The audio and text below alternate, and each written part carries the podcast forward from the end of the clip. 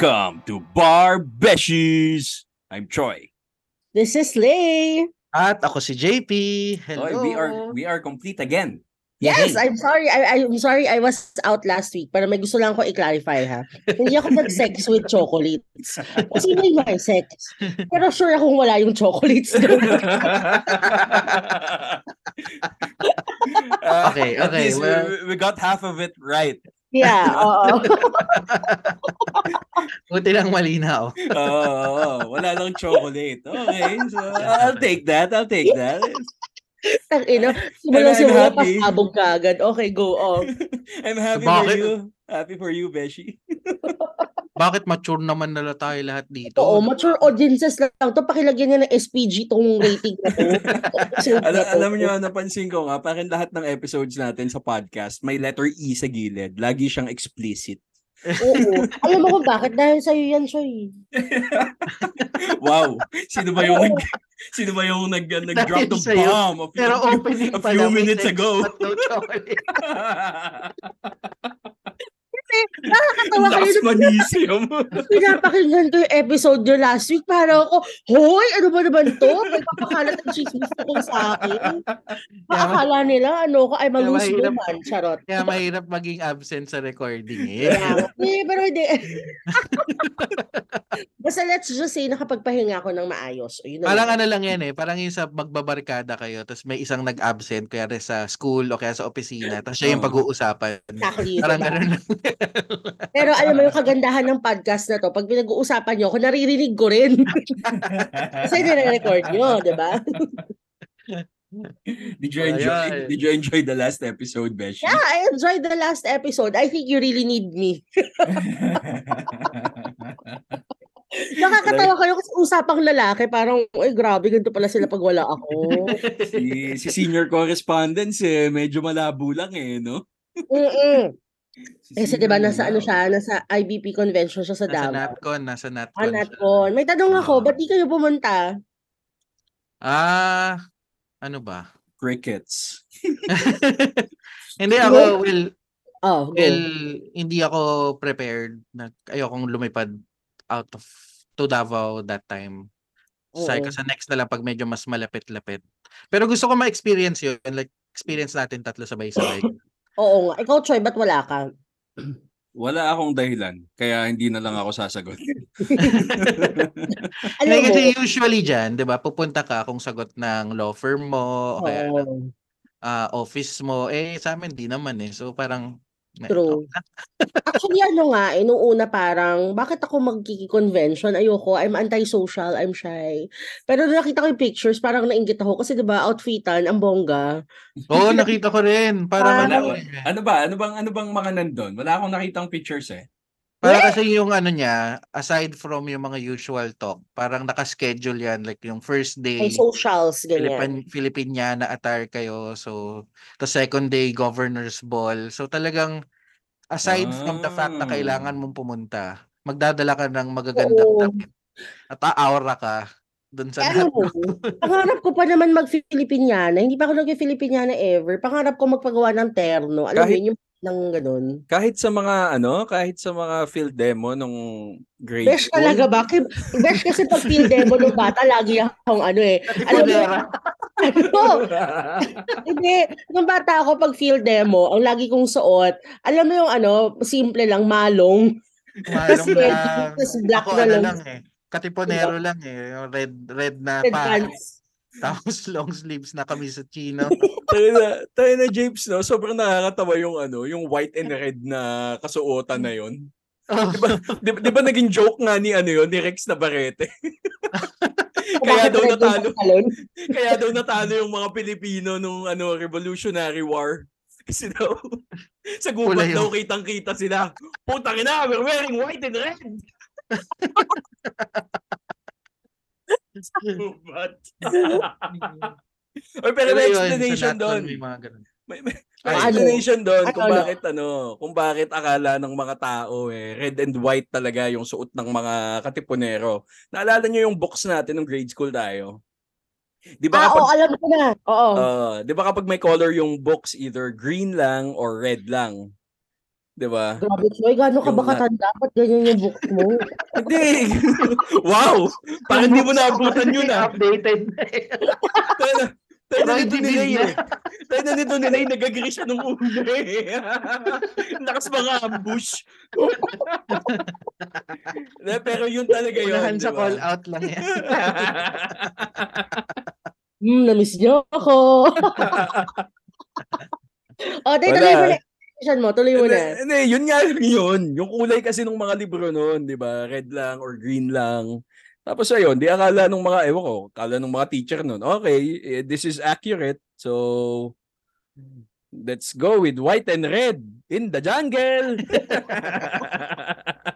Hindi, pero yun nga, mabalik lang dun sa NatCon, no? So, kung iniisip ng mga listeners natin, ah yung tanong na mayabang ba ang mga abogado, actually, medyo oo. Kasi Pasyon hindi mo eh, convention pasyon. ng lawyers. Tapos, pinaghahandaan nilang i-showcase yung mga magaganda nilang pag-aura. Yeah. Na wala namang judgment kasi lahat naman yun mga abogado, di ba? Nanonood. So, pero, ano na lang natin at some point mag-national convention tayo at magkita-kita tayo dun. Oy, oo. pero I don't think hindi lang naman sa mga lawyers yon kasi uh, two weeks ago I attended this um, regional health um, event in Batangas. Tapos pati mga doktora, mga ganun din, aura din ha. Well, hindi lang doktora, pati mga doktor. Mga ano, mga Kaya lagi naman silang umaaura. Ang ganda Aura ka din. doktor oo. palagi, di ba? Mm-mm. So, To think, for hindi, hindi white pa yung Parang mas national maganda yung convention. ano, ah. eh, no? Parang mas maganda yung white coat kaysa sa mga black. Mga Oo. no? Oo. Wala lang. As in, Pero, as in white coat na yung suot nila sa ospital. oo. Tapos may pangalan nila. Oo, di ba? Parang, Ba't kaya mga abogado walang ganun, no? Ah, gusto mo yung pangalan sa ano mo, suit mo? meron mag magbarong ka lang, di ba? Nung, nung high school ako, ganun na uniforme namin eh. Ayoko na nun. Yung may pangalan. Oy, JP, kayo din, di ba? Ganun. Oo, sa, sa akin nakaprint lang kasi may printing shop kami. Wala kaming pambili nung, di ba tinatahi dapat yung pangalan? Oo. Wala kaming pambili, so sa akin piniprint lang. Screen, ano, silk screen na print. Pati Ay, yung logo ng pati yung logo ng school ko nakaprint lang. Tapos yung artist namin sobrang bano. Hindi niya makuha yung mga mga lion. So plato lang nakalagay. May layon yung logo. Oo, meron. Japes, okay na yung sa'yo kasi merong mga iba, hindi ko sinasabing ako to kasi yung sa akin nakatahi. Pero merong mga iba, ano, de, ang tawag mo doon? De Velcro, yung mga pangalan. Kasi isa lang yung meron sila. The Velcro. Oo, so Para nalilipat. Oo, madali tanggalin. So, so laging nawawala. Kasi ginagago siya ng mga classmates. Guys, guys, wait lang. Nakita teka lang. naman tayo, hindi na naman tayo nag-intro ng maayos. Lum- lumalayo na naman tayo. Oo. So, bago ang lahat, bago tayo tumuloy-tuloy sa ating eh. kwentuhan, no, mga beshies. Of course, follow nyo kami sa aming social media account sa IG at Barbeshies. Okay, and also email us at barbeshies at gmail.com. Sorry, chocolate ko eh. Tapos, oh, teka lang, ah, tinatapos nila find- yung ano eh. Nag-sex siya last week, ngayon nag-chocolate na siya. Oh. chocolate. Okay. Tapos, sa aming FB page, hanapin nyo lang ang Barbeshies. And of course, please follow us on Spotify. Click on the bell icon para naman ma-update kayo sa aming new episodes. And i-rate nyo kami ng 5 stars para magtuloy-tuloy kami. Yun lang. Yehey. Hey! Oh. Kamusta naman ang linggo ninyo, Beshies? Anong Ay. bago? Dami nangyari last week. Ano? ko. Ako muna, ako muna. Kasi medyo masama talaga loob ko dito eh. Kasi, for the past how many years, every, every uh, Feb 25, umaalis kami, nag-out of town kami. Eh this year, since nag-fall siya on a Saturday, tapos medyo parang alanganin, we decided not to. So, yung announcement nung Feb 23, 6 p.m., na magiging holiday ang Feb 24, ay nakakairita. Sobra. Nag, Parang nagbago, ano eh, nagbago ka sabi na ko eh. nga No? eh, sabi ko nga sa ano, sabi ko nga sa I, I think nag-tweet ako noon. Sabi ko parang yung vibes na na na, na-receive ko noon is parang yung alam niyo yung nanguhulaan tayo ng alert level status ng mga 2021. Ano namang alert level bukas? Ano alert level? Parang ganun din yun eh. Holiday ba sa Friday? Holiday ba sa Saturday? Parang parang nakakalito at tapos nakakaasar kasi hindi ka man lang parang wala kang karapatang magbakasyon. True. Ako alam mo naisip ko noon. I mean, aside from the fact na sobrang hassle niya. Kasi, you know, I, really still ended up going to work nung 24. Kasi alam mo, umalis ka sa office thinking na ito yung gagawin ko the next day. Tapos saka lang siya dineclare na holiday. So parang atake na, papasok pa rin ako. Kasi for filing to ng Monday, di ba? Pero ay, you know what, ang naisip ko doon, you know the sub, what the subtext for me was? It was really in disrespect of the holiday. eh. Of the nature of the holiday. Kasi parang, you know, he could have just left it alone. 'di ba? And left it without commenting anything. But no, eh, he had to do this to hassle everyone. And then he made the 25th an ordinary working day. So parang ano what message are, you trying to send na parang ganyan-ganyan lang this holiday really is does not mean anything for you 'di ba Di saka it doesn't make sense kasi pag nakita niyo yung message na parang holiday, quote-unquote holiday economics so that families can spend time together in the commemoration of Parang whatever. afterthought naman yung dating kasi eh, 'di ba? Hindi yung yung line na yun na parang paano kayo makakapag-spend time together eh kung paano yung mga may pasok ng Sabado regular day na, So, Mm. alam mo, ginulo mo lang eh. Kaya isn't the point of the holiday economics to make it a long weekend Ah, Kasi, di ba, if, if it's not a long weekend anyway, edi sinandwich mo lang yung workday in between. Wala siyang sense at all. Wala lang. So yun yung nangyari nung past week ko. Tapos hindi ko naramdaman kasi yun nga, same ni with with Lay. Because meron akong mga iniwan na trabaho ng 23, tapos biglang holiday na pala ng 24. So ginawa ko rin siya ng 24. Kaya, no? alam alam nyo guys, ako noon ano eh, I was in Zamboanga last week for for a Oh. meeting on a Friday. Tapos, ka-meeting ko yung LGU, tapos biglang walang pasok, anak ng tokwa naman.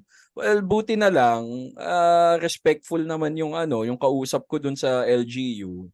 Miniting pa din ako, pero dun na sa restaurant namin. Pero di ba, So, ano, diba? sayang yung biyahe mo kung hindi ka pa niya miniting. Oo, oo. Tawag nga nila dun sa holiday na yun last week, holiday eh. Kasi biglaan eh. Tsaka, alam mo, nakakatawa. eh. First time ko yata nakakita na holiday, tas yung mga tao hindi masaya. Oo. Sa- sabi ko nga ano eh, parang nagbago na tayo no. Dati ang saya natin sa ganyan. Ngayon nakakaabala siya eh.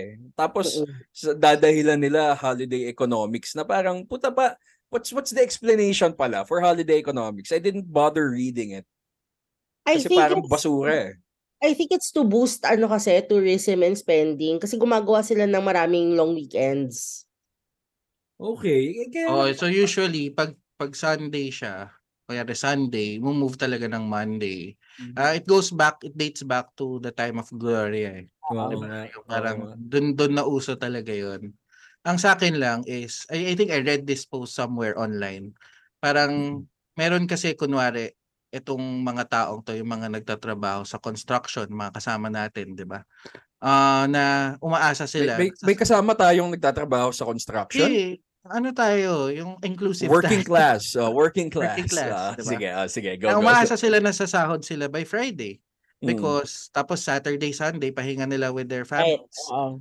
So dahil nagbiglang nag-holiday, buti na lang may mga banks na nag-choose not to close on on Mabuti naman. holiday kasi hindi hindi Yung mabibigyan payroll, pare. payroll nila, Diba? 'di ba? And Parang namomroblema daw sila noon buong Friday na parang ano yung uuwi nila, uutang uutang muna sila para may mauwi sila for the weekend, eh uuwi sila sa mga province pa. So yung mga ganun, Na Medyo, kung- ano, sige, sige, proceed mo muna. on the ground ka, yung naiisip mo yung lahat ng, ng mga citizens mo, iisipin mo yung mga ganun, mga maliliit pero important na bagay. eh. You know what? I think really this goes into the our inherent problem with this administration led by this president. Kasi they're really so out of touch with millions of our kababayans. They don't know what it feels like to be part of the working class. Kaya for them to declare a holiday, they're like, yay, it's a holiday. Pero deep inside, like, they don't know what it, anong implications ng holiday na yun sa mga taong, sa mga manggagawa talaga. Like yung sinasabi ni JP. I think it's really a lack of awareness and a lack of care. Galing Out of naman na- touch with reality. Pero ano ah, may nabalitaan din ako about dyan sa ano ah, sa Feb 25. May nabasa akong balita na apparently ang magkapatid nag-aaway ah. Yeah. Dahil dyan sa ano, dahil dyan sa Feb 25. I mean, ito, syempre, yung ano, yung presidente nyo eh nag-declare ng holiday. oh. Tapos, yung kapatid niyang senator ay talagang ano, kinamumuhian ang Feb 25. Talaga. So, parang nirecognize nung isa, yung isa sobrang ina-abhor. So, I think there's something there. Ah, I I think the gov- government right now is very much unstable. Na konting pitik lang pwede sila mag-away-away internally tapos malalaman na lang natin may may biglang sisingaw dito, sisingaw doon. Alam mo 'yun ba? Because I don't know because I I just think that they just don't trust each other just because kilala nila yung mga sarili nila. Alam mo 'yun? Parang Hmm. Parang Game of Thrones yan eh. You don't trust anybody. Tapos parang at any time kasi pwedeng pwedeng may mangyari sa'yo or something like that. So, Hmm. how do we trust May tama na. Nakakainis tong government na. Oo. Pag pag-usapan na lang natin yung ano, yung post ni Chris Aquino doon sa ano sa post nung pangalan nun si Mark Leviste ba Mark yun? Reviste. Oo, grabe binasag no. ultimate Parang, friend would, zone? would you, di ba, would, would you do that? Lay, ikaw, babae ka eh. Would you do that? Let's say, your life, your life is on the pedestal. Tapos there's this Hmm. dude that visited you when you were sick. Hmm. Tapos, um, parang ano, parang yon Tapos nag-post siya ng ganun. Wala naman siyang dinedeclare na love. Nag-declare ba siya ng love niya? Sorry, hindi ko nabasa. Hindi ko rin alam. Ah, meron, meron, parang meron eh. May some sort of a declaration. Kaya I think, uh, I think Chris had to also post. Kasi given the stature niya as a Mm. personality, 'di ba?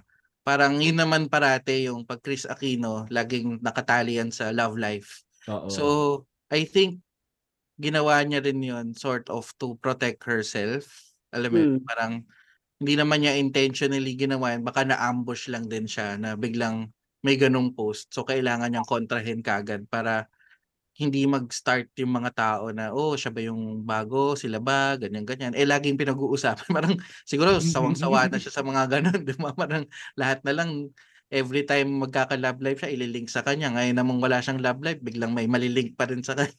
anong an- anong sagot ni Mark Leviste dun sa Wala comment niya? yata eh. Hinart Hindi niya lang. Oo. Ah, at, pe- pero Ano nilike sinan- niya. Nilike niya. In-emoticon niya ng sad. Sad boy pala siya. Gago, pero Okay lang yan. a- a- ako medyo naawa naman ako sa kanya. Naawa ako dun sa dude na yun. Kasi parang ano eh, parang, ano mo yung ano, parang napahiya din siya eh, di ba? And he is no ordinary guy. He's, he's someone din. Tapos Yeah. na ganun siya. Di ba? Well, it just dahil love month pa rin tayo, no? Patapos na. Pero ah siguro ganun lang talaga pag 'di ba? Kailangan handa ka sa kahit anong pwedeng mangyari kung ikaw ay umiibig. Max. Naks. Galim! Grabe! O yung nga pala, pero gusto ko lang i-point out ha, si JP parang ano, parang nagsislim down na kasi last last week di kami nakapag-record kasi ano daw siya eh, may may mag, mag-workout daw siya ng gabi. So sabi ko sa kanya, yung mga, yung mga sisihan na na. ganyan lumalaman talaga. sabi ko sa kanya, tayo na Japes, kailangan ano ha, kailangan kailangan may may resulta naman, hindi yung basta excuse lang na mag-record, mag-workout ako eh. De, pero ito naman, Japes, um, totoo, nakikita ko slowly, yung slowly. resulta. Kasi, nakikita ko yung resulta, tol. hindi na ako bumabata. So nararamdaman ko na siya ngayon. Tapos kum, kumbaga kung dati mas careless tayo, no? sige mag-workout naman ako, kakain ako. Ngayon pati yung pagkain you have to also look out kasi parang ang hirap-hirap mag-workout eh. Alam mo yun, parang hindi na ganun kabata yung katawan natin. Yung metabolism natin, no? It's not the Bagal same anymore. metabolismo mo. So parang yung dating kaya mo na i-lose in a span of a month, parang one year mo siya tatrabaho. Ganun na siya kalala. Tapos parang nakaschedule na rin yung masahe at the end of the week. yung mga best friend nating mga pauliniment, omega oil, nasa bedside table. Pero anong anong mga give up mo na na food pala na gustong gusto mo dati? Like pizza, nag-give up ka na doon? Oh So, my yung- God. As much as possible, dahil hindi naman ako madalas din umalis. So, lessen yung mga process. Talaga nagluluto ako. Ah, lessen din yung delivery sa Grab kasi dati pag tinatamad ako. Ngayon parang kung tinatamad ako magluto, at least mag mag-cornflakes na lang ako kaya oatmeal. Kung ano man meron dyan. Hindi na deliver ng mga mga fast food. Kasi yun talaga, fast food, sugar, parang yun talaga yung mga kailangan natin i-adjust. So, yun, yun. Meron, meron akong journey. Baka magkaroon ako ng reveal sasabihin dito ko. The joke. New body reveal sa Instagram natin, o di ba?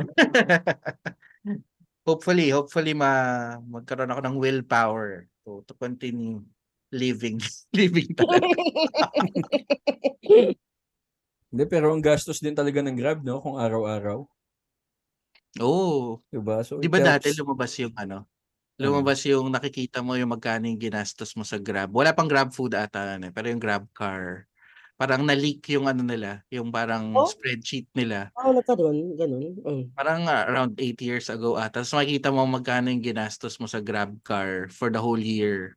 Tapos Wow. nung chinek ko sa akin nun, parang I, I forgot ko anong year yan, 2014, 2013. Parang yung isang one month na bonus ko, na, napunta lang sa Grab. Parang ganun yun. eh what more now? May Grab food, di ba? Tapos, ang galing din kasi ng Grab na yun eh. Parang, da- hindi lang siya, ano, hindi lang siya COD, di ba? Pwede mo i-connect yung card mo. Oo. Pwede mo- Tapos ngayon, pwede na rin yung GCash. Parang lahat ng payment channels para madali ang kang mag, ano. Temptation talaga eh. So, delete nyo na yun. De, joke lang. Mga Grab partners natin. Baka naman. Oy, si ano, yung kaibigan nating taga-Grab, James. Oo nga, oo nga. Yung kaibigan natin ang taga-grab. Oh, may tropa ako na taga-Grab. Uh, Talaga? Sa, sa ads, sa ads. Shoutout sa iyo, Oji. My friend. Anyway, so ano bang ano bang topic talaga natin? Dami Ang haba ng intro natin eh.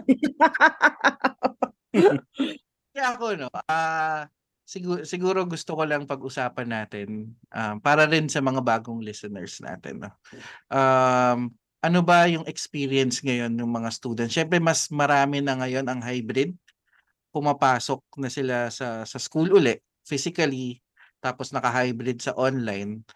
And the- these are questions that I have for for you guys kasi kayo yung mga nagtuturo sa mga law schools at the moment. Um, nakakakita ba kayo ng difference sa ugali ng mga students na nagkaroon ng privilege before na mag full online lalo na siguro yung mga nag-start online no? Start Oo. online tas biglang ngayon hybrid na. May differences ba sa mga ugali, skill set and all?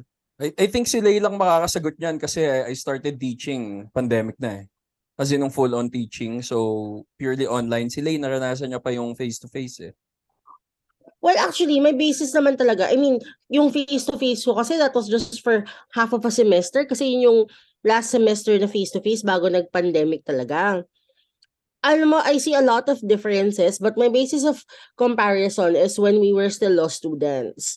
Kasi, um, I don't know, yun yung basis of compar- para- comparison ko kasi yun pa rin yung natatandaan ko. And I think fair pa rin naman siya kasi fairly recent lang naman tayo gumraduate, di ba? Mm-mm. Please say yes.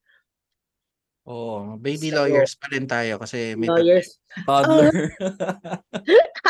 Wait, I think if there's one thing, if I'm to sum it up, the difference would be, I think, kulang ng grit yung mga nag-start ng full online. I mean, not to say naman that you didn't work as hard as those students na nakapag full face-to-face before the pandemic. But I think it's more of kinul ay parang hi- admittedly hindi nila naramdaman yung effect talaga, yung being a freshman in law Mm. school nung niyuyurakan yung pagkatao mo. Hindi kasi nila napagdaanan yun eh. So ngayon that they're in second year and third year, parang kulang ng push, kulang ng gigil sa pag-excel, kulang ng gigil sa I'll do my best, I'll try to finish all my cases and so on and so forth. I think also because um so many things, I mean as much as we all hated the pandemic, so many things were available to them before in terms of resources. Kasi imagine mo before, di ba? Dati, nung face-to-face pa, um, ang hirap, di ba pag nakaresit ka, na nagtatry ka magbasa ng kaso at the same time. Eh Mm. ngayon, they can do it in one monitor, 'di ba? And unfortunately, not all professors are aware na ganon yung galawan. So talagang hindi na prevent yung mga shortcuts that are being taken during online class. So, yun yung main difference na parang kulang sa kulang sa gigil. Di ko di ko magets yung tamang word eh. Parang alam mo, nagigets niyo ba ako? Pa- oo. Alam mo- Kulang, kukulang sa libog. Balik na naman tayo sa Sex with Chocolates. Eh, pero 'di ba nagigets niyo ba yung try ko sabihin na Gets, parang Oo. Kasi ano eh, yung exposure mo parang ano eh, parang instead of yung exposure mo eh, you're from the pan to the fire. Hmm. You're you're in the microwave lang eh. Yeah. I was Parang- gonna say parang that ganon. in the microwave lang. Parang ano, parang si Neymar, ganun. Slow cook. Oo eh. Oo. Slow. Diba? Kasi kasi kapag ano, eh, well, total ni raise naman na nila eh, na yung lens niya ngayon is looking through the lens of a student. Nung estudyante tayo, talagang ano eh, alam mo kasing, alam mong magkakaharap kayo in one room Mm-mm. and you really have, kumbaga yung ammo mo dyan, talagang bilang lang. Alam mo yung moment na ano, yung para kang haharap sa firing squad, na pag tinawag ka, na parang apo taki na wala na, okay na, sige na, patayin mo na ako. Oo. Ganon. Ng- ngayon kasi, kapag natawag ka, okay, um, radyo dito, messenger, messenger dito sa isang screen, tapos um, cases dito sa isang screen, tapos, y- di ba, ng- ngayon kasi pwedeng ano eh, pwedeng double monitors na rin Oo. yung gamitin mo sa klase, Kaya di ba? Kaya tuloy, when these students come back to school for face-to-face class, medyo patay na bata. Patay na Oo, bata. Ma, Lalo na pag sinabihan ng bawal sila magbasa, patay na bata talaga, hindi lalaban. mapurol, no? Mm. Oo.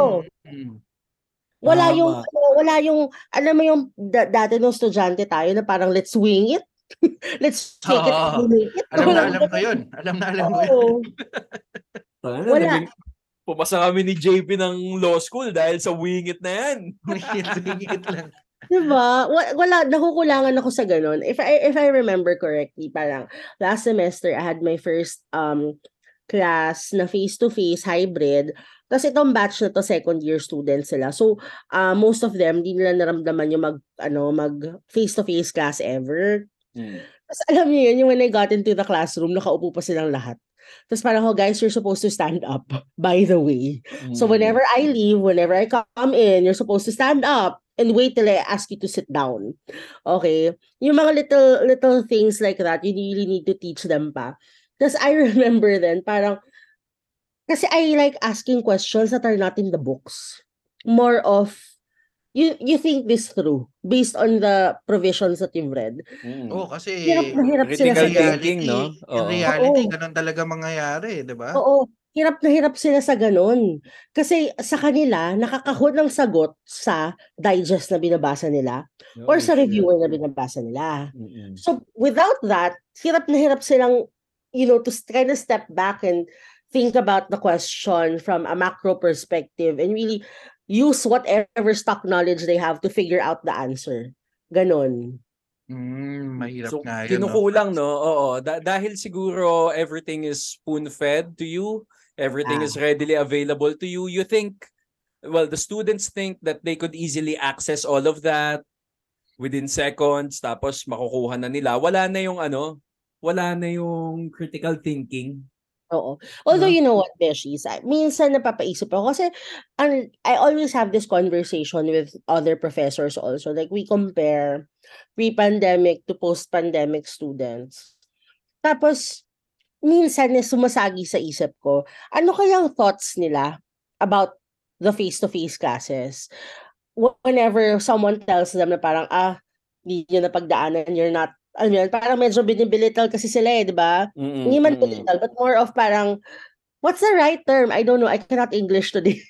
um, Kino-compare. Kino-compare. Kino-compare, oo. Kino-compare sila.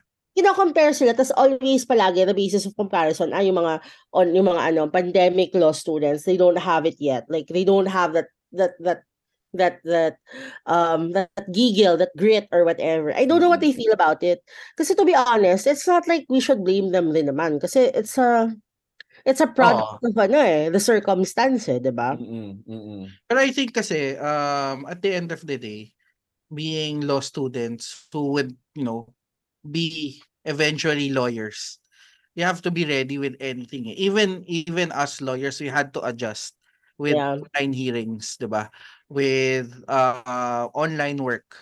Na yeah hindi rin naman natin ginusto. It's a product of circumstance, sabi mo nga.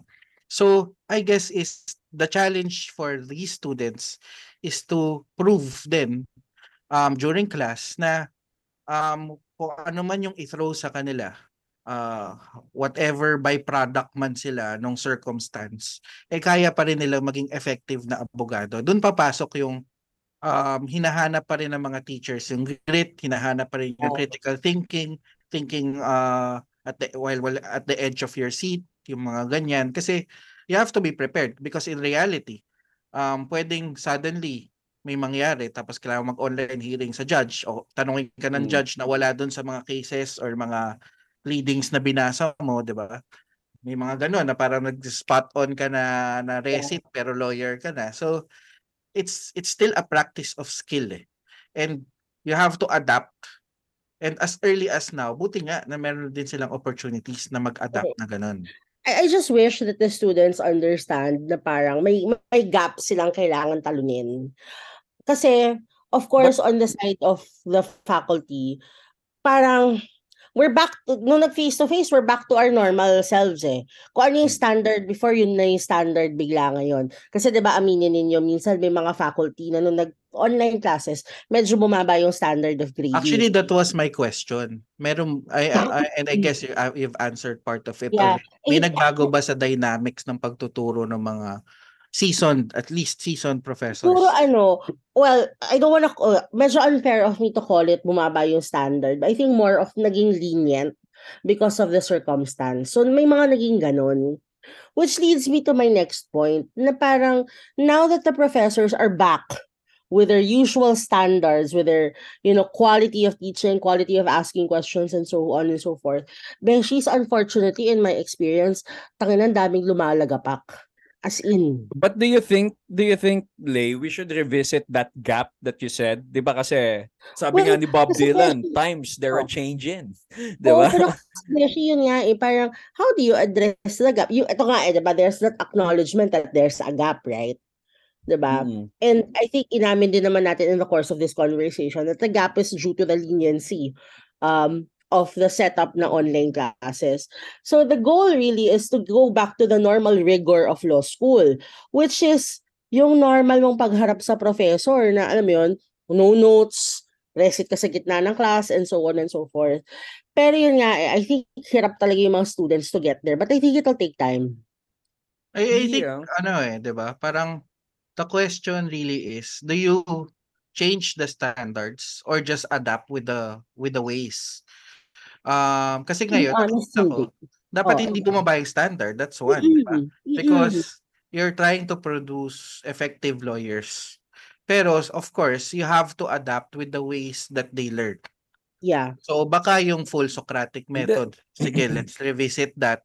Pero ah a- ako lang, ah, personal to ah, na siguro i-revisit natin 'yun. Pero pagdating sa mga recitation, sa mga exams, sa the questions that you give them, you have to be uh you have to challenge them them the same way that you've challenged thousands and thousands of law Yeah. before. Siguro ano, siguro yung kailangan pagtuunan ng pansin diyan ng daily grind pa din talaga. Kasi yun yung yun yung daily na kailangan mong gawin as a lawyer eh.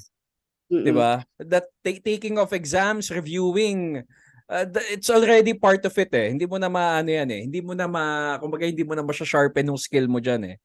Pero yung sa daily grind, how how you respond to questions that are pulled out of the uh, out of thin air, 'di ba? Diyan papasok yung wing it na magagawa mo lang Ah. or maho-hone mo lang yung skill mo when you ano um when you experience the the the daily grind ng face to face, Mm-mm. 'di ba? Alam mo ito nga, speaking of standards, kasi parang I really don't believe in lowering down the standards kasi hindi naman nagbababa ng standards ang bar exam eh. 'Di ba?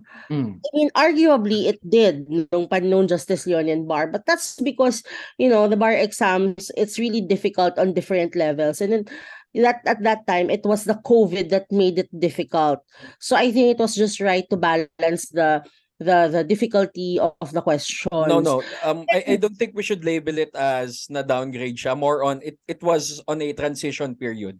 Nagta-transition na ng online. No, hindi, kasi ano talaga, Beshi, yung, yung, yung, yung commentaries on that. I mean, fair naman to say na parang the questions were more basic. But then again, what was difficult about that bar? Kasi diba, the bar is difficult not only as to the questions, but the entire experience itself. And I think it was just properly balanced out na the experience was difficult considering it was in the middle of a pandemic. So tama lang na nakabalance na basic questions lang. And then I think was- was I agree and it's a product of both. So parang yun nga transition to online tapos may pandemic pa. So it was a fa- I I I, I would was a say fair it was exam, fair oo. exam. Yeah. Um, ako parang ang gusto ko iparating sa mga listeners natin na students, no, na during law school, whether it's a hybrid setup, full face-to-face, remember, as lawyers, hindi nyo mamememorize or mamamaster lahat ng aspects Yeah. of law and law subjects. Like, I would say na, na pagka-graduate ko, kinalimutan, sobrang dami ko nang kailangan habulin ngayon kung gusto ko mag-trial lawyer, 'di ba? Parang uh, hindi ko na alam yung REMCO, hindi ko na alam yung Tapos nagbago pa. ko. Lex Lex Pareto lang 'yan, pare. nagbabago pa siya na nagbabago, 'di ba? Hindi ko hindi ko ma-memorize 'yan as a lawyer. Pero yung skills na na-develop ko during law school, uh, yun yung dahil na hone ko siya uh, during that time and you have the opportunity to hone it now and the ability with all the resources that you have to hone those skills that will help you as lawyers, then yun, yun yung kailangan yung i-focus. Doon papasok yung grit. Doon papasok yung thinking uh, thinking ahead, yung pag using yung batas para masagot yung mga trivial or yung mga uh, questions ng mga professors nyo na sobrang specific, yung mga ganyan.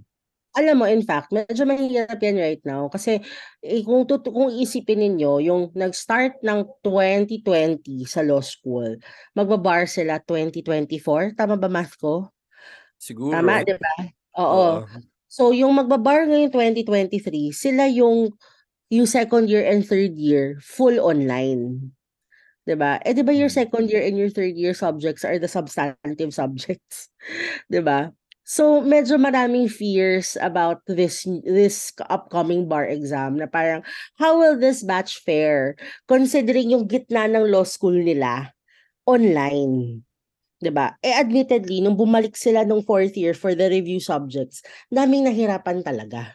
Uh, I think, well, yun nga, no? Um, will time will only tell kung Yeah. ano, uh, how how they will fare. Pero good luck ah, sa mga nagre-review for the bar exams this year. Uh, we've we've been reading developments kung paano siya, 'di ba? Like it will be taken pa rin two weeks, two weeks lang ba? Tama? Two weeks, yeah, pero four days. Two weeks, four days Or time. three weeks ba? I forget, oo. Uh, Basta parang yung bar last year. Oh, tapos online pa rin siya, but it's earlier. It's going to be in September. Mhm. Mhm. And ang ang good news doon is by December, sabi nila, at least by December, alam mo na. At least yung waiting period mo, 'di ba? Yung purgatorio mo. Pero sabi sabi din nila ano eh, sabi din nila yung bar last year nung November lalabas daw nung Feb. Oh, wala na. But it's the pero last dun, day di of naman- Feb today. It's Hindi the naman last sila nag-commit nun talaga na like in-announce nila. Parang haka-haka lang yung February. Ito talaga Mm. parang sinabi nila na hindi, itong target namin by December ah mayroon ng ano, may resulta na. So, Mm. well that's one, that's one good thing no na at least malalaman nyo kagad. Um pero mabalik lang ako no dun sa speaking of going back to school face to face and ito kasi ginawa eh, ewan ko kung ginawa nyo no pero prominent to nung time natin meron tayong mga idea nung mga- kung anong klaseng mga professors yung nasa law school kayo ba would you uh, would you pick your professors? Iiwasan nyo ba yung mga terror prof quote unquote terror prof? Kasi ang, ta- ang, ang tanong naman muna, meron tayong mga kinikilalang ganyan. Mm, ano yung tanong? ang, ang, ang tanong muna, ik- ikaw ba, Beshi, terror prof ka ba? Um, I think hati. Hati. Depende sa subject o Depende, depende sa tao. estudyante? Ah, sa Depende tao. estudyante. Kasi 'di ba I get I can get really confrontational and some people think it's funny kasi I'm funny naman as a person. Tapos minsan yung Naks. pag confrontational ko funny. Kaya lang may mga tao na kahit na sarcastic ako, nagjo-joke ako, natatakot sa confrontational ka na natatakot na ako eh. Ayun, so hati, ikaw Choy. Parang pareho tayo eh. I try to be fun in class, but it reflects um in their final grade in their in, in their midterms kung anong tingin ko sa kanila. Na parang okay, it's it's all fun in class. Um I'm very lenient here. Pero malinaw yung instructions ko sa inyo, na malinaw yung okay. expectations ko sa inyo. So, okay, kung sige, ano, ganito. Tangin na, hindi pa ako Let's- tapos magpaliwanag. Ay, sorry, eh. sorry, sorry, sorry, sorry, Ito sorry. naman, sit down, Magpasalamat Mr. Hernandez. estudyante namin.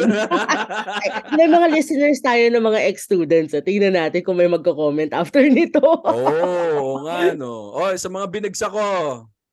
Aral kayong mabuti ah. Hindi, pero yun lang, basta yun lang naman, Japes, yung gusto kong sabihin kanina. Basta ano eh, kasi at the start of the class, malinaw yung expectations ko sa inyo and malinaw yung yung standards na sinet ko dito sa klase na to. If you can't keep up with the standards, wala ka. So, hindi ko masabing terror ako on a daily on on the daily grind. But makikita mo na ano na you, you- you'll you'll get you'll get the grade The, the grade that you deserve. that you deserve. Yeah, exactly. May kwento ako. Last week, I was I was holding online class for this other school that I'm teaching at. Tapos ano ka, nas, nasa Lyceum ako nung nag, nag, nag, nagka-class ako. So, doon ako sa office, nagka-class. Eh, di ba nga, may mga professors, may mga Lyceum professors na pag dumadating sila ng maaga, nakatambay sila dun sa office. kasi sobrang awkward. Kasi galit na galit ako. It was my first meeting with that class first meeting and then yung una kong tinawag ina hindi pa naman lang di man lang nakapagbasa ng kaso unang kaso pa lang ha? So bad trip na ako na parang I'm sorry ma'am I wasn't able to read the case. Why? So ano siya? Quiet siya. I'm asking you a question. Why? Kasi nakakatawa. Kasi dumaan yung dati kong tax prof. Tapos Hmm. tumitig siya sa akin. Tapos parang siya nag-mouth siya na, shit, nakakatakot ka. Kasi it's so awkward na pinapanood ka ng dati mong prof na nagagalit sa estudyante. Tapos, ano, pagkatapos, nung nag-break kami, sabi niya, di nagbasa, no? Opo, ma'am. Sabi niya, ganyan din kayo dati. Sorry. Bawi-bawi lang. Oo. Ayun. Pero what was I gonna say? Okay. Personally, um, tapang ko nun, yung nasa Lyceum ako, hindi ako umiiwas ng terror profs. Kasi parang it's additional stress for me pag umi-effort pa ako para mag-iwas. Kasi di ba ang hirap-hirap ng scheduling sa Lyceum, lalo na pag working student ka. Tapos pag mag-iwas ka pa, parang gagalaw lahat. Di Mm-mm. ba? Kaya parang, minsan parang tangay na, sige na, tatanggapin ko na to kaysa problemahin ko pa to later on. Pwede ba nating i-categorize din, Japes, ang terror prof? Kasi merong terror prof na ano eh, na maano lang talaga sa grades, ma mahigpit sa grades, mahigpit sa exam. Yung mahirap magpa-exam, pero may terror na talagang iti-terrorize ka o na ano, sa bawat receipt. Oh, meron din naman talaga. Meron Oo, din. di ba? Tapos, Pero merong sa- mabait, pero ang hihirap ng exam eh, di ba? I, I, I guess yung sinasabi ko, yun? hindi, I guess yung sinasabi ko is yung traditional terror prof, yung talagang Yung terrorista. mo sa classroom, nanginginig ka. Tapos kahit nag-exam ka, kahit alam mong nakaaral ka, alam mong mahirap silang mag-grade. Like, ang hirap nilang i-please. Yung mga Mm. ganon. Kasi meron, meron talagang hanggang ngayon, ah meron ganyang mga legends na na prof professors in law school. Meron meron at meron pa rin naman talaga. So ako kasi ah, kaya ako natanong no kasi parang yun nga no nag-a-adjust yung mga students natin, yung mga listeners natin, yung mga law students ngayon. Ako kasi ginawa ko personally nun since I was a working student. I tried to be smart about it, no. Kumbaga doon ako aagahan ko yung enrollment ko at enlistment ko para makuha ko yung mga prof na tingin ko mas mataas yung chance ko pumasa whether the professor I think is fair or not. Syempre may mga may mga parts doon na nadali ako. Meron akong mga meron akong isa or dalawang na nabagsak sa law school na tingin ko hindi fair. Pero kasi pinush ko yung ah itong prof na to, sure pass to. Pero biglang biglang nag-check siya ng ng stricto doon sa mga exams namin so hindi ako pumasa o kaya yung isang professor na ah kala ko okay lang kasi summer eh. Summer naman pero apparently bumagsak pa rin ako. So may mga ganun na mga sablay pero I tried to be smart about it. Yung mga alam kong magiging challenging sa akin because of the schedule that I had. Sinubukan kong piliin yung mga mas mas higher chances of winning ako. So isa ka pala, Wait ako dun sa timeline na gusto ko. James, isa ka pala sa mga nagpauso ng madaling araw pa lang, Alam nasa mo ba- school na. Para dun sa plotting form. Ay, hindi. Hindi, na- Hindi naman. Hindi Grabe, pe- pero- After batch na natin yon Ang naalala ko. Kasi nung batch natin, well, in batch natin, 12 noon yung early. Mm. 12 noon yung early yung mga batch natin. Yung batches after us, yun yung mga nagka-camp out na para sa kasi Grabe, nakasama no? ako doon, yung fourth year. Mm-mm. Grabe yun, nung the night before, nandun na sila. Ah. Kasi gusto nilang mauna dun sa mga subjects na, yung, yun, basically, the, the, the purpose of that of that um, method is to choose the prof eh. Diba? Mm-mm. May sasabihin ako sa inyo, sobrang nakaka... Di ko alam kung nakwento ko na to before. I'm sure nakwento ko na sa inyo, pero di ko alam kung sa Barbeshies nakwento ko na.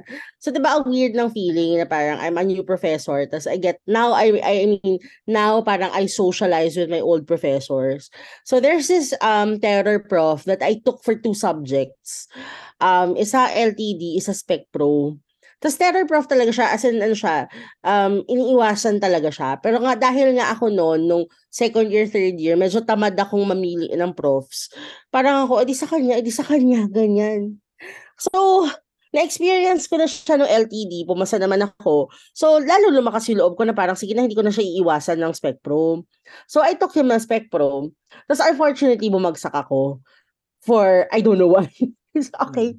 Ngayon, ng isang faculty event, nagkasalubong kami. Tapos nakilala niya ako, oh, you were, you were my student. You were my bidal, right? Sige, yes, sir. I took you for two subjects. La, la, la. Tapos bigla niya ako binulungan. How, ah, kamusta ang grades mo sa akin? Tapos sabi ko, sir, sa ano, LTD po masa naman ako. Eh, kaya, eh, sa Spec Pro, sir, binagsak niyo po ako. Tapos tawa siya ng tawa. Tapos nagsasorry siya sa akin. Tapos parang ako, okay lang, sir, abogado na rin po ako. Galing Ayun, nakakatawa kasi I still have that student mentality. I'm literally still scared of him. I swear. Na parang if I can avoid talking to him, I will still avoid talking to him. So alam mo yung ano, I'm sure Troy familiar ka dito. Alam mo yung feeling mo amuyong ka. Ganun pa rin ako. Ah, talaga? Oo. Yeah. Well, may Yeah. mga ganun talagang bagay na hindi mo ma-outgrow eh, no? Totoo, as in. No, pe- pero Nakakatawa yan kasi ah, may similar story ako yan eh. Para encounter with the prof. That time, I was already reviewing for, I, I was already taking the bar. Hmm. Ah, tapos, nakasalubong ko siya. Tapos nung time na yun, parang mahirap ata yung civ law. Tapos nung nas, na, na- nakita ko siya, sabi niya, Oh, aren't you glad that I failed you during law school? You did not have to take this year's bar. Tapos sa loob-loob ko, ah, nagbabar po ako ngayon eh. Pero ngumiti na lang ako sa kanya. Parang kilala ko yan, James. Ah, Kung din ako sino ngayon. yan. Oo, ah. naisip ko na rin kung sino yan. Alam ko na yan. Pero kilala ito ko, kilala ko yung ganun magsalita eh.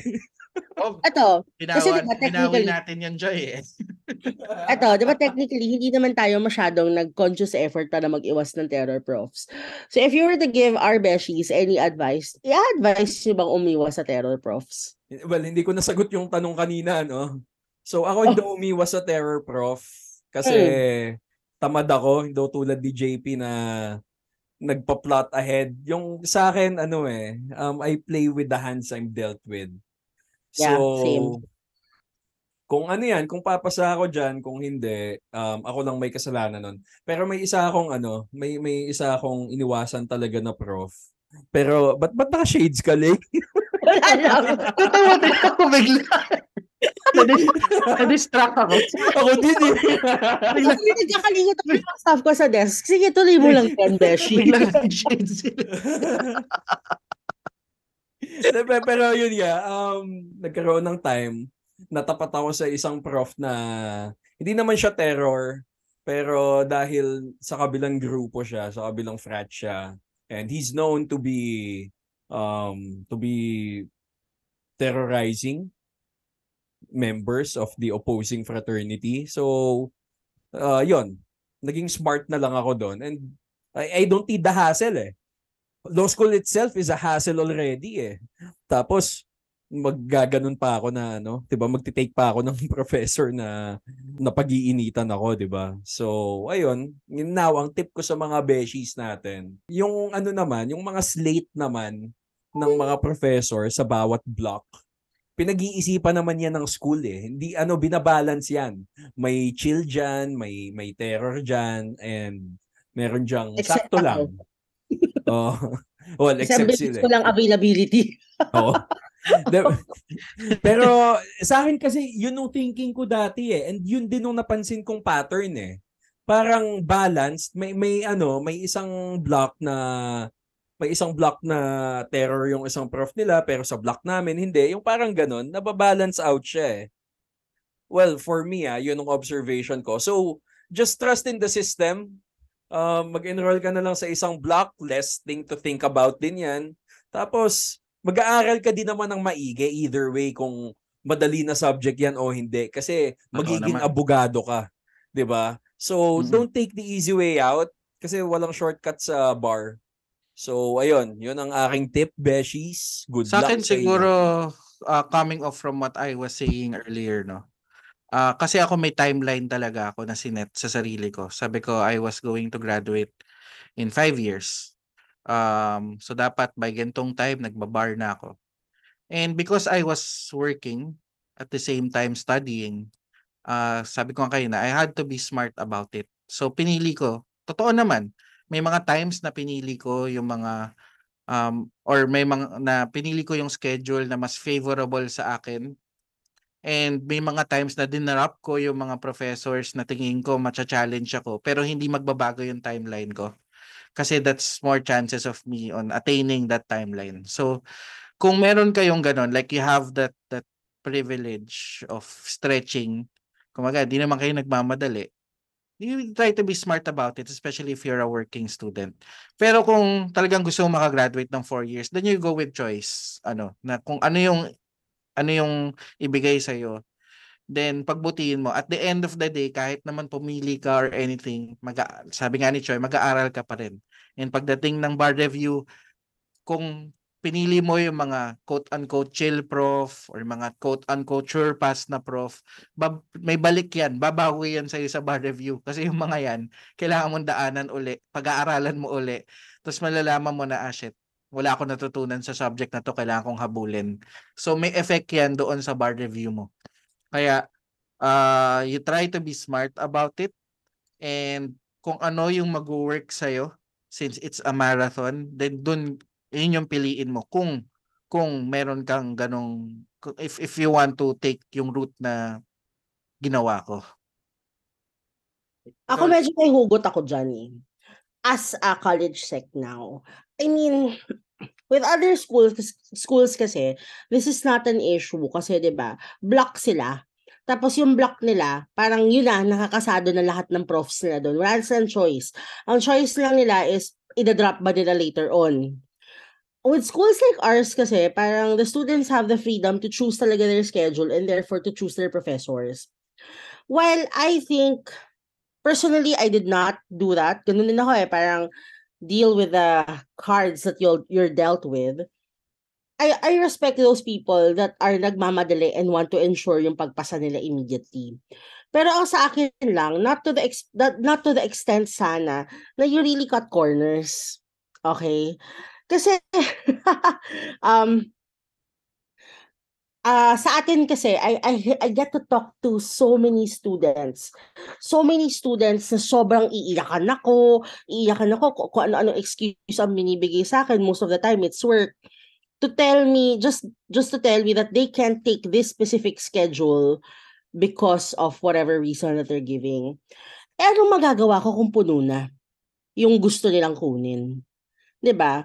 Parang I cannot in, in as much as I understand what you're going through, I cannot make exceptions for everyone. 'Di ba? And sometimes dito pumapasok yung guys, kahit anong gawin mo, th- there is no perfect stay in law school. Kahit atimin mong mag-iwas ng professors or atimin mong um, makuha lahat ng subjects na gusto mo. Minsan talaga the circumstances will not allow you to do so eh. Ang sa akin lang, sana magkaroon ng acceptance if there are things that are beyond your control. Kasi you have to understand also na hindi na kayo mga bata, 'di ba? It's either take it or leave it. If you don't wanna take that prof, then don't take the subject. Ano yung ibig sabihin nun? Madedelay ka. Ano yung ibig sabihin? Hindi ka gagraduate on time. 'Di ba? Hindi hindi para hindi kami para i-accommodate lahat ng constraints nyo in life. So this is me talking as a college secretary, okay? But me talking as Barbeshi Lee, I think more or less ganun din eh. Um, it really depends on what your priorities are. If your priority is to graduate saktong four years or five years, then don't choose na your professors. Take it or leave it. That's it. But if your goal is to go through law school without any hassle, I think that's impossible. You can try, but I think that's impossible. Yun lang. I Gusto ko don't know makes sense, gusto ko lang mag-disclaimer ah, kasi feel ko na napagalitan ako ni Lay. Tinamaan ako. Oh, ko- gusto ko lang mag-disclaimer na Abogado na yun, ha? like I don't do it like all the time. Ah, tapos, saka may mga times na for example, ah dahil hindi fit sa schedule ko yung persons during my first year, I dropped it. yeah, oo. Pero I promised the dean that I would take it under her again. And I did. And I passed. So may mga ganon na kumbaga hindi lang talaga fit sa schedule. So kailangan ko siyang i-drop. Tapos yung mga pinili ko naman, like, like I said, hindi man foolproof yun. Meron ako mga pinili na bumagsak pa rin ako. So, pero, Ay, sabi nga nila lang eh, naman, oo. priorities yan. So ako kasi, na, nag-fit yan sa timeline ko na five years. And pumasok naman. Ang challenging lang doon dahil nga ganun ako mag-isip at ganun ko ginawa yung pattern ko noon. I, I was dropping subjects, I was choosing professors.